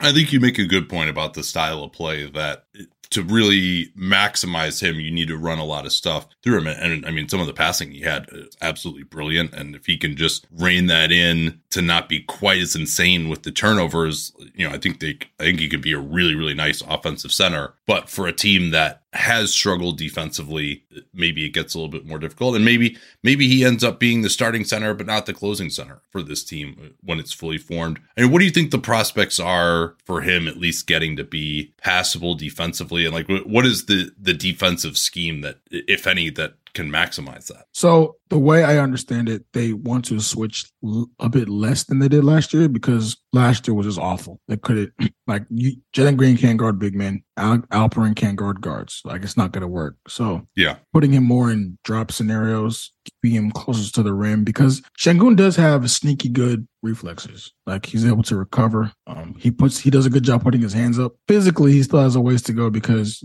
some guys just gonna impose their will. Um, but he's not horrible. He's not a he's not he's not like a guy you can't build a defense with on the floor because he does have he's deceptively quick. Like you see Alpi and think he's a slow footed guy who's gonna like barge around the floor. It's not it's not the case. He he actually does a good job um rotating and, getting to spots on the floor. It's just a timing thing and an experience thing that that comes with, you know, it's easier to learn to be a good defender when you're not coming off the bench playing 15, 18 spot minutes a night, right? So the more reps you get with the first team, the more starting centers you go up against on a nightly basis, you're going to have to naturally get better. So I do think um, him, like other guys in the roster, like they have a ways to go defensively, but this is the year where they're going to be able to show if they can hang or not. So you, those are the three guys. It seems like that they maybe have the most invested in as of now, but there are a slew of other oh prospects oh on this team. And before we kind of go through some of those, I wanted to ask you this because I was thinking of this even before you know they amassed all these draft picks. Are going to be even more of these going forward. But I think the last what have they had? I think seven first round draft picks in the last two years, and then they've also had some fines uh, with guys like uh, Kenny Martin Jr. as well, uh, or uh, Daishen Nix as well, uh, guys who are you know I think at least have have a chance. So just and even someone like a Garrison Matthews is unheralded, but he he's shown a few things. What is the dynamic like with that? And I mean, we saw a little bit of it here too with Kenny Martin Jr. requesting the trade over the offseason, which it seems like the organization uh, politely declined. Uh, but he's, you know, Kenny Martin Jr. is coming in. He's got a team option, could be a restricted right. free agent this offseason. Right. I totally understand. I would want to get out of there probably since you've got Jabari and Tate theoretically in front of him at that position. But what is that overall dynamic like with this number of young guys in competition for shots, for minutes, etc. it's tough, and that's kind of what led you know KJ to politely ask for a different situation because when you have so many guys that need minutes, you talk of forget the starters: Josh Christopher, Jae'Sean Tate, KJ Martin Jr., Nation Nix, now Tari Eason, Ty Washington, yeah. I mean, I would even throw Kevin Porter Jr. into that too. Kevin He's Porter, trying to get like, paid. Yeah. Right. So you have all these mouths to feed, and you can only play realistically nine, ten guys. Really, you're not really developing if you're getting six minutes a game and that's kind of what leads to the, the, sort of the roster log jams and the minutes crunches you see for young teams. So it's weird. I, I think they're going to get to a stage where, like, if you think of the rebuild as a as a boat, right?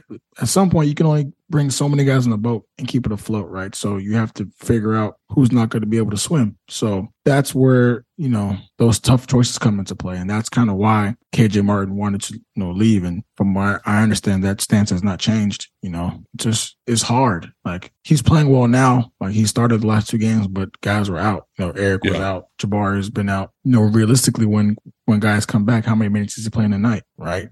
And with where the roster is headed, you know, how many quote unquote projects do you want to keep on the roster that that that want to be there if it doesn't mean real development and real growth? So that's kind of what you run into as a, a young team. So I, I do think they're gonna have to make some tough calls here pretty soon. Yeah. I from a, as a front office perspective, I'm not as worried about it because and your hit rate on draft picks is usually only about 50%, right? And so to be like, oh, we got too many guys. I mean, I think it's pretty clear like guys will get hurt. They'll shut guys down probably towards the end of the year or Eric Gordon to get traded or uh, something like that. Like though I think there will be opportunities at least for the organization to assess what they have. And we've also seen guys who aren't playing that much still continue to grow. You know, someone like CJ McCollum barely plays his first two years and he continued to work and, and was still able to be a good player. So it's not impossible. True. true. Uh, even if you're not kind of getting gifted playing time, And hey, you know what? If they really have that many good dudes, like that's one of those good problems, right? And you know, now uh, if I were another team, I would actually be interested in trading a late first round pick for Kenny Martin Jr. I think he's actually it, it, he could shoot okay. He's really athletic. Like I think he could be a really interesting player. Um, but you know, it doesn't seem like uh, Houston's interested in doing that, or the other teams don't agree with me, or whatever. So right, I, I right. think it's fine. Yeah, go ahead. And I, I do think from your from your point, from a Rockets front office perspective, they have essentially all the leverage. Like they don't have to let those guys go, right? Because if they see them as still quality guys that can help the team in some capacity, they're not gonna accept a a, a late, maybe a late second or you know I'm saying things like that that yeah. might be on the table. So for someone like KJ, if I'm a, if I'm another, another team, yeah, I'm definitely gonna. He's a he's somebody that I I see. If you kind of look at how the Nets used to use Bruce Brown in that kind of small ball center role in terms of someone that can screen, run to the rim, he can do that. Um, he's he's he's a pretty good shooter. He's what he shot 36% from three, 36.5. Um, I think he hit what, three threes last night. He's been shooting it pretty well in preseason. He his shot looks pretty good for somebody that, if you look at the scouting report, that's going to be the one thing that sticks out of, which is to sack off of KJ. You know, but he's a bright young guy. Um, there's a reason why teams have been, you know, sniffing around for him, um, and I, I do think that it's it's a it's a shame if he if he's not in Houston's plans in terms of one of the first seven eight eight guys. I think that's kind of bad for him because yeah. he has shown that he can be one of those guys. There's no reason for him not to be. Um, but you do also understand that the NBA is a business, and sometimes there are no hard feelings involved. But you know, you you just signed Tate to a long term deal. You just drafted Jabari and Tari. Eric's still on the roster. It's kind of hard to see if you picture KJ as a three. It's kind of hard to see where the minutes are coming from, right? So that's kind of what leads to all the you know the asking out and and, and the you know the the time away from the team stuff like that. So I think you know honestly, from where the Rockets are, they have no urge to move him because he's part of the process and he's still a talented young guy. So it's just tricky because it's you know the icky part of the rebuild and the icky part of the business. Yeah, and and they've um, they've done a pretty good job of developing him. I, I like uh, the rim protection aspects that, that he brings uh, as well. Like right. block a lot of dunks around the basket. But yeah, I mean that's just a, a, a perfect case study. Speaking of the roster dynamics, Eric Gordon is somehow still on this team. I've been oh talking oh about God. him getting traded for two years. Uh, he hurt his groin two years ago, and you know whether he would have been traded or, or not at that point, it, it, wasn't really an option. It seemed like, and then last year they were looking for a first round pick for him. I was surprised they didn't get it. Maybe they just didn't want to take on certain bad salary instead, uh, and then that deal just couldn't materialize. But he's still here. He's. It seems like it, he's been a, another business decision, right? He's been kind of agitating for them at least to guarantee his 20 millions for next year, which obviously they don't want to do because they're looking to use cap space next off season. So what are the dynamics around that possibility? He could finally get traded. Any any understanding of what they might be looking for there uh, for a guy who you know he can switch. He shot forty one percent from three last year. You know, still pretty good. He stayed relatively healthy by his standards until you know they just shut him down because. Um, but age thirty four season, uh, what's going on with him? So if if I can play conspiracy theory a little bit, I, I do. Oh yes, no, that's that's what we're here for, man. I do think Eric is that kind of bridge player for what they want to do in the future, and I I, I think what ends up happening with him is they keep him for now, um, and at February, you know, they let him go, and in the summer they go after Khris Middleton. I think that's kind of what I see as the reason why they've kept him for so long. They've been trying to hold out for the best deal possible. I think that they believe that teams will get desperate again. You know, if you weren't as desperate around the draft, um, because everyone thought he was a goner on draft, and including Eric, he thought he was gone. Um, but I do think that those contending teams will come back around. You know, three or four months into the year when you know injuries happen, a team realizes that they need this extra piece, you know, maybe a, guy, a team like Phoenix comes back around, you know, Philly's still going to be on the table. Um, I, I just think that he's in a spot where Stephen Silas loves him, and there's a reason why he's going to be the starter on opening night because of what he brings. The Rockets only won every game the Rockets won last year. Eric was he wasn't there for one of them. and, and and and that says a lot for a, a, young bad team, which is they didn't win. They didn't win without him on the floor, essentially. So so so that would make them one in twenty four without him in the lineup. Is that am yeah. I reading that right? Oh, yeah. So it says a lot about their team makeup and the importance of a guy like him on the roster, which is why he's still there in my opinion, because I thought he was gone like three or four times already. Um, but yeah, like he he brings an example for the young guys to follow. He he's easier to play with. He makes the game easier for those guys like Jalen and Kevin. And for young guys trying to learn, you want to make it as easy as possible to learn and pick stuff off of um, takeaway. So I, I do see why they've kept him for this long. But if he's not in your long term plans, at some point you gotta let him go. And I think you you kind of saw how Houston did with uh, PJ Tucker and how they did with James Harden. Like they almost went out of their way to get them to the spots they wanted to go to, you know, which is pretty rare in, in sports. Um, but Eric has done this team a great service for a number of years. Um, I just think they want to keep him for a little more long, a little, a little while longer, and then they'll let him free. Um, but that's kind of how I see it right now. Yeah, I mean, it would just it would be nice for him to be able to get somewhere where because the type of player he is, he's not. He'll be you know mid level exception for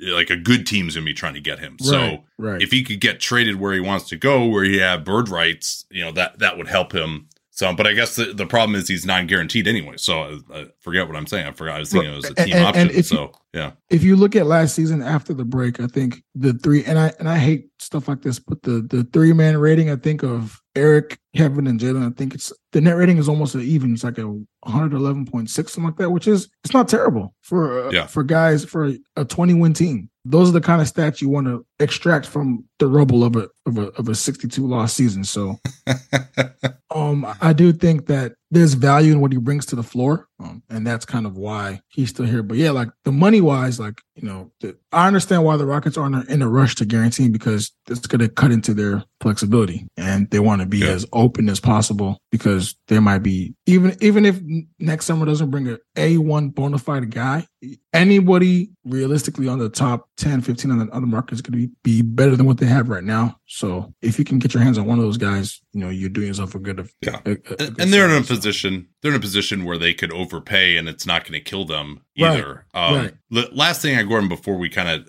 move forward to just talking about what this team is going to be this year there is some risk in holding on to him like he could get hurt he could just Right. not shoot the ball the way he has the last couple of years i mean if it were me I would be trying to move him earlier, but they probably also feel like, hey, we got enough late first round draft picks already. You know, maybe the deal just just isn't there. So I, I understand their position as well. Um, let's talk about the rotation real quickly.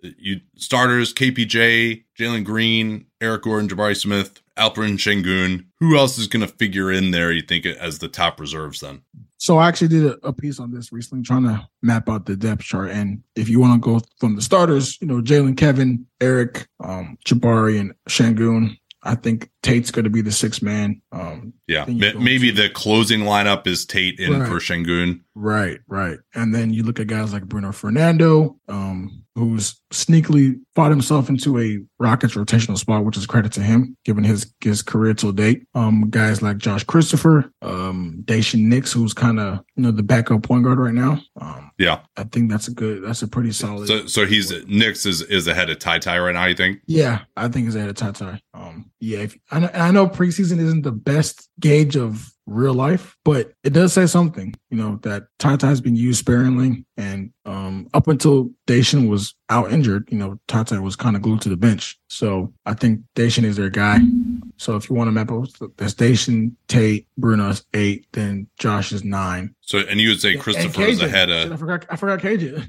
Oh What, what about Tari Eason too? I mean, that's And he's they have too he's the guys, darling, man. right? They have too many guys in this roster. I don't know how they're gonna do this. but- no, Honestly, that's I- that's yeah. It's, it's I gonna mean, make a lot of Rockets fans angry when it when they see Tari glued to the bench at times, but that's kind of my what might happen because yeah, it, it seems like maybe uh, and with the Daishen being ahead of Ty Ty, maybe maybe he is better. I'm not saying he isn't, but you know Christopher.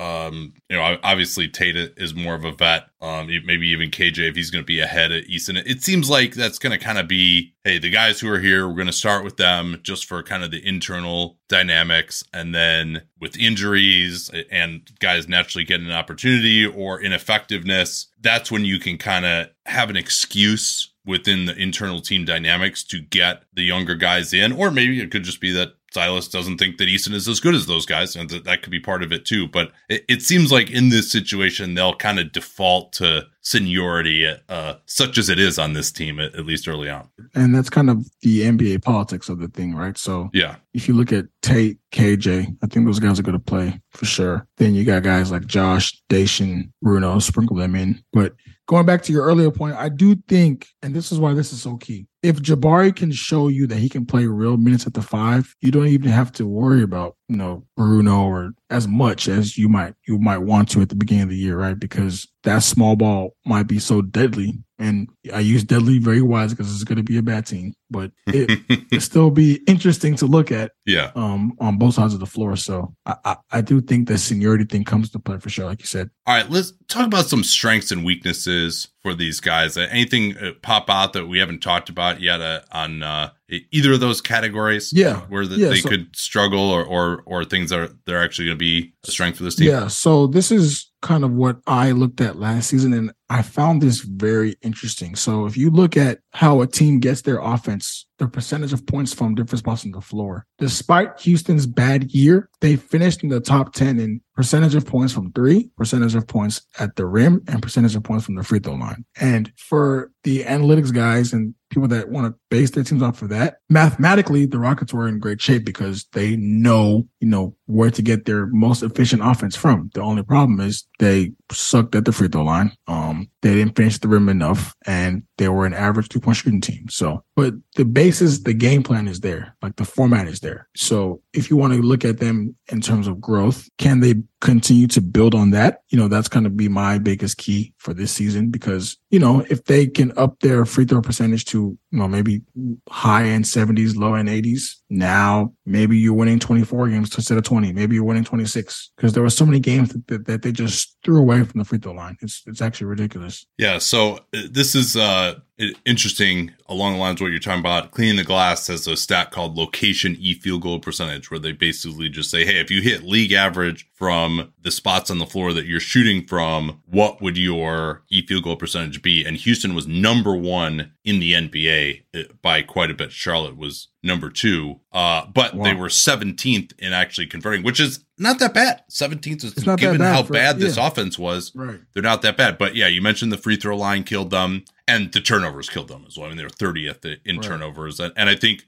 it's going to be hard for me. Like, I think they can be better there. You know, like KPJ was a turnover machine. Sengun was just absolutely ridiculous with the amount of turnovers that he had. But this is still a young team. Like, I don't think maybe they can avoid being like dead last in turnovers this year, but I think that's still going to be a, a, pretty severe weakness. Um, what else sticks out to you uh, about just some of the general characteristics of this team on either side of the ball? Um, their transition defense, you know, was god awful. At times, it looked like you know just standard layup lines, like they were just not trying. And it's crazy how you look at a team's defensive rating and you don't understand how many things can be cleaned up. Even if you clean up five percent, that thirtieth might look like twenty three or twenty four. Yeah. And if you look at their performance post All Star break, they they weren't dead last in defensive rating. They were like twenty, I want to say fifth or so. Um, they got a little bit better. I I think that getting Jabari is going to help a lot, just in terms of it's going to make so many things easier because they were missing that last year. Christian Wood is is, is lengthy, but defensively, he you know at times he just wasn't there. You know, he's not able to help and, and recover like Jabari can. He uses length differently. He's more of a shot blocker. You know, where Jabari does some of the stuff before the before the shot goes up. Um, and I think that dynamic and that difference in those two players is going to be a big reason why they probably won't finish 30th in defensive rating. So I think that's what stood out to me. Another thing that stood out to me was um, just their pace. Um, they spoke about wanting to be the fastest team in the league. And Kevin Porter, he actually made a great point to me early. He said, you know, because they're such a fast playing team and young, they're going to make a bunch of mistakes. And part of playing through those mistakes is what makes you a, a better individual all around. But I want to see if they're able to use that pace for good this season or a little bit better than last season because there were times in games where they just looked like you know devastating on the break like the teams couldn't stop them but those only happen in you know small sample sizes you know and, and if you look at a, a, box score and it says 133 to 102, you won't remember that at minute seven to, to, to five, you know, they look pretty, pretty good. So those things kind of get lost in translation. So, um, it's all about picking out points from a season and putting those positives on the board and putting the negatives on another board and trying to see how to merge the two. But those two points were kind of what stood out to me in terms of uh, advanced stats. So we're running a little short on time, but a few other things that that I would point to. I mean, offensively, just star power. I mean, if their best offensive player is going to be Green or KPJ, who I wish we could have talked about more, but you know, whatever. There's too many guys on this team, as you said, uh, or Sengun, whatever. Like that's just you know in the bottom quartile of the NBA as far as your best player. A lot of times you just go as your best player does. I think they're still below average from a shooting perspective as well. I mean, I think they're going to have two relative non-shooters on the floor a lot of the time. You know, maybe KPJ and Green can really explode and but when they don't have Gordon on the floor unless they're going to dig deep for Garrison Matthews, I think they're going to be a little bit light on shooting. Maybe Jabari can change that a little bit too, but they should they've really only got kind of one guy look at as a knockdown, established knockdown guy at least in Gordon, and then rim protection. I think is something just like overall size. Like they just don't have that big seven footer who can really protect the rim and kind of just clean up for the mistakes in communication that even if it's improved, I mean, it's still not going to be that great, uh, I don't think, for a young team. So I'm, I mean, as I project this team's offense and defense, I, they might be better on defense, but I still have them in the bottom tier uh, of defenses this year. Uh, so in that 28 to 30 range personally, just uh, as I stack up their talent and how young they are. But again, maybe Eason and Smith can, uh, and Jae'Sean Tate can play more and Martin can take a step forward. The guards could be better. So I think there is some talent there, but I, I'm not going to believe it until I see it with these guys defending as bad as they've been the last couple of years. Yeah. So I have them at 27 and I have. Oh, baby. All right. That's, uh, yeah, I've got them with Sacramento and Utah uh, so who's your who's your number twenty eight? your number twenty eight. I'm defense? still going back and forth on uh, Detroit, but um, I think Detroit will actually be respectable defense. I think they're they're twenty third last year. I think they should be a little yeah, better. I I, do um, think they might regress a bit, but you know who knows. But honestly, I have them hovering outside the bottom three in both as of the floor. Yeah. Offensively, they might be a bit better, but it might not be much because you know you're still learning. You still have these guys trying to just trying to kind of grasp a full functioning NBA offense, um, and that might take a while. So yeah, yeah, it's, it's going to be yeah. a bit better, but it won't be miles better. And also, I think that they will. uh They have shown that they're not exactly averse to kind of shutting things down a little bit towards the end of the season, and you know, I think they are still one player away as far as this pipeline, so they'll they'll be keen to uh, get. I mean, obviously, adding like a Scoot Henderson or a Victor Wembanyama, yeah, th- those guys probably look pretty good on this team. so over under for these guys was 22 and a half. I went over. They did win 20, as you mentioned a year ago, which is right. very, very low. Uh, I, I, think they'll be a little bit better than that. It is a little disturbing that they have a hard schedule to start with because I think for a team like this, you're better off having an easy schedule if you're, you know, assuming you're trying to win games, obviously early on because everyone's trying in the beginning, and so uh, it's it's going to be tough. Uh, for them, whereas maybe you'll you'll get some teams that aren't as good unexpectedly towards the end of the year. Um, I'm gonna go with hmm, I'm toggling between 24 and 25. I'm going to go 24 uh, for this group. I think just at the end they're going to kind of get dragged down, and it's just it's. I'm still projecting them to be a bottom five offense and defense, so it's it's right. tough for me to get them much above so, that 24, yeah. 25 range. Right. Yeah, I have them at 25 right now. Yeah, 25. Uh, do you you want to guess where we were last year? Do you remember? I think I said 27. Uh, yeah, I have 26 to 27 in my sheet, and I had 24 last year, and obviously they were uh they were below that. yeah, as it turned golly. out. Um, all right. Well, where can we keep up with everything you're doing this year? Um, you know, obviously subscribe to the Athletic. Um, subscribe also to the Iko System. You know, my my my new show. Follow me on Twitter if you ever want to talk basketball. Obviously, Nate Duncan is one of the smartest guys ever. So. keep up with yeah. this stuff. Yeah, right, right up there with like Fermi and Einstein, right? Uh, but uh, yeah, I'll be around. So so whenever you guys need me, and I'll be doing stuff outside of Houston as well. So just yeah. No, I mean, you actually like. It seems like getting to San Antonio. That's probably a good place to like get guys on visiting teams because there's just like It's- it's nobody so there. because nobody's there. Yeah, yeah, especially this year, the where uh, San Antonio will be uh, will be Right. fighting fighting with Houston for one of the lower records. Yeah, this is probably is this the worst every year for the Texas Triangle? Like that used Oh to be death, God. right? Like They used to be they used to be a vaunted Southwest Division thing every year tradition, but yeah, looking pretty pretty nasty. All right, man. Well, well, thanks again, and a reminder to everyone who's a Dunc'd On subscriber. We just added John Hollinger. We are actually going to be extending because we had got such a great response to it. The one-time only John Hollinger pre-sale, which is our lowest ever price for a yearly membership. We will not offer that again. We're going to extend it for one more week until the season starts. Uh, so if you're a monthly subscriber, uh, please consider changing over to our best ever rate uh, for a yearly sub. And thanks so much for listening. We'll talk to you all next time. These are the Thursday, October 13th, 2022 Daily Dunks. Something or nothing. In the Lakers' preseason loss to the Timberwolves yesterday, Patrick Beverley tried to bring his floor mates together during the stoppage. Russell Westbrook didn't join. As much as Beverley has talked up his fast friendship with Westbrook, now that they're teammates in Los Angeles, there are many years of them being nemesis. But I'm going to go with nothing. Westbrook, who was called for a foul on the preceding play, might have been talking to a referee. Though resisting Beverley's continued attempts to wave him into the huddle, Westbrook high-fived Beverley while taking his spot outside the paint. By that time, Westbrook might have thought he was too late to huddle and it was time for the free throw. Mostly, it's the high five that does it for me. That's a key piece of evidence people overly thirsty for Lakers drama are overlooking. The Warriors didn't suspend Draymond Green for punching Jordan Poole in the face. Why not? Adrian Wojnarowski of ESPN.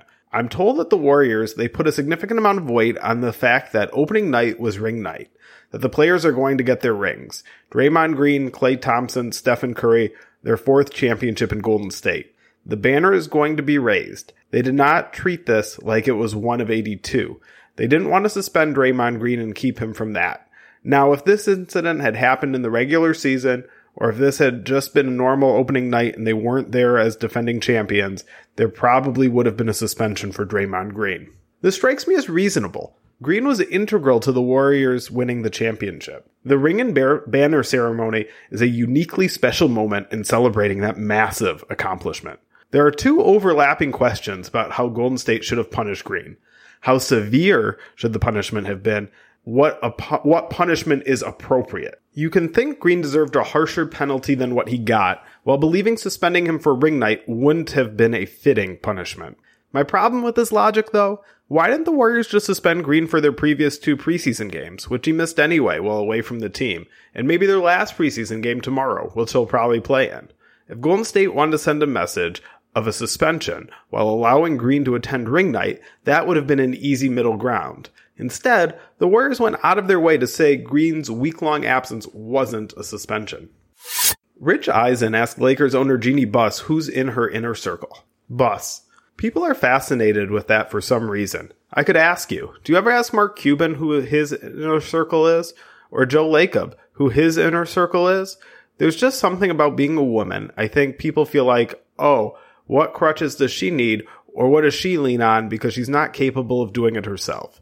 I have great people that I work with. People seem most interested in Linda Rambis, who I've been working with for over 30 years. I've operated in the same style since I started working with the organization, and even before that, with the Great Western Forum putting on events. And I build, I'm a leader.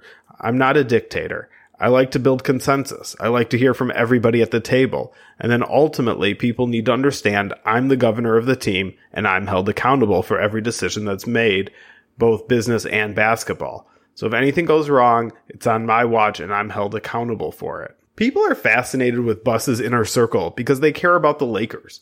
People caring so deeply about the Lakers has made Buss a lot of money, by the way. The franchise has made numerous questionable at best decisions, and people are so invested in the team, they want to understand who's behind those decisions. There has been major interest in the Mavericks power structure under Mark Cuban, ditto the Warriors under Joe Lacob. The winning breeds contentment. The Lakers can't just tell fans to relax and trust the front office. What does Buss mean when she says she's held accountable for the Lakers' decisions? She's not at risk of losing her position. She'll suffer the financial losses, or more accurately, lesser financial gains, but she can just try again next time. As the Robert Sarver situation showed, owners are, in many ways, above accountability. People in basketball operations usually aren't, unless they operate in the shadows of Jeanie Buss's inner circle. In that case, they're fairly well shielded. Trailblazer star Damian Lillard revealed more about his 2021 offseason meeting with LeBron James and Anthony Davis at LeBron's house in Los Angeles. Lillard via Logan Murdock of The Ringer. Quote, like, man, what if that happened? What if I did go? I thought about it. At that point, I was thinking about a lot of things. Lillard added, I was like, if I'm going to ever look at different situation than mine, I'm going to look at one where I know I'm going to have a great chance to win. Lillard landed where he always does, loyal to Portland. I think it's cool Lillard has his own values and continues to stick with them. There are obviously temptations to join better teams. However, I'm not sure the Lakers had enough ammo to trade for Lillard. Maybe if he demanded a trade specifically to Los Angeles. Maybe. But it's tough to imagine how the Trailblazers would have reacted to something so out of character. Lillard's meeting with LeBron and Davis at LeBron's house sounds similar to Russell Westbrook's meeting with LeBron and Davis at LeBron's house. Lakers, of course, traded for Westbrook that summer.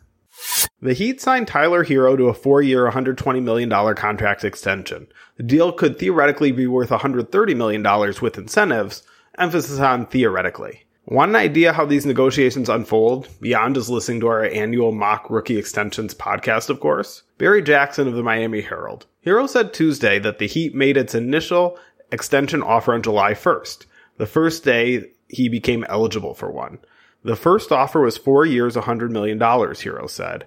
The Heat over the ensuing weeks raised the offer to quote, like 112, then 120, then 130, factoring in potential incentives, Herro said. The significance of the Heat offering Herro an extension July 1 that shows they wanted to keep him rather than use him in a trade for someone like Kevin Durant or Donovan Mitchell. Once he signed the extension, Herro counts at his actual 22-23 salary outgoing in a trade, but the average of his salaries in 22-23 and the four seasons of the extension outgoing. Simply, trading Herro became far more complicated with the extension. A burden Miami wouldn't have accepted if wanting to trade Herro. The Heat were apparently willing to accept that limitation as early as July 1. Bulls center Andre Drummond has made three of four three pointers this preseason.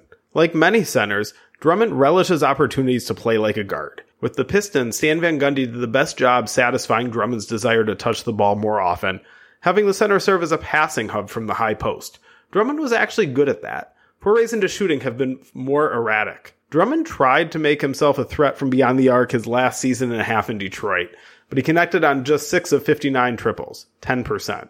Maybe this will be different. If not, Chicago could again tap Drummond's passing. Already an offense not defined by traditional positional roles, the Bulls are down a playmaker with point guard Lonzo Ball injured.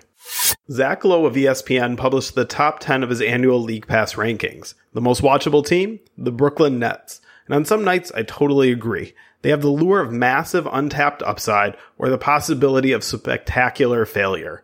But when Kyrie Irving is out, there just isn't the same appeal in either direction. The safer pick is Lowe's second choice, the Golden State Warriors. Their chemistry is under the microscope after Draymond Green punched Jordan Poole. Plus, not only do the Warriors play a well-established, enjoyable style of basketball, they're trying to integrate several intriguing youngsters, creating a p- compelling present versus future debate. Georgetown posted an enjoyable video of Patrick Ewing watching his current Hoyas players trying to name 1990s Knicks by pictures. Considering these Georgetown players weren't even born when Ewing last played for New York, I thought they did pretty well, but it is fun to watch them struggle. For anyone, Hoya or otherwise, wanting to brush up on 90s Knicks, I recommend Blood in the Garden by Chris Herring. The Kings installed a bell in their practice facility to honor certain overlooked plays. Harrison Barnes earned the first ring by taking a charge.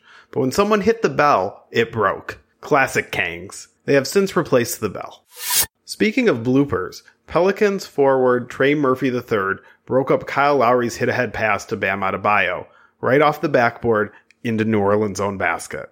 Adebayo quickly raised his hand to claim credit for the bucket, which he was entitled to as the closest Heat player. As always, any links in these daily dunks can be found in the show description. At Bet365, we don't do ordinary. We believe that every sport should be epic. Every goal, every game, every point, every play. From the moments that are legendary to the ones that fly under the radar. Whether it's a game winning goal in the final seconds of overtime or a shot on the goal in the first period. Whatever the sport, whatever the moment. It's never ordinary at Bet365. 21 plus only must be present in Virginia. If you or someone you know has a gambling problem and wants help, call 1 800 Gambler. Terms and conditions apply.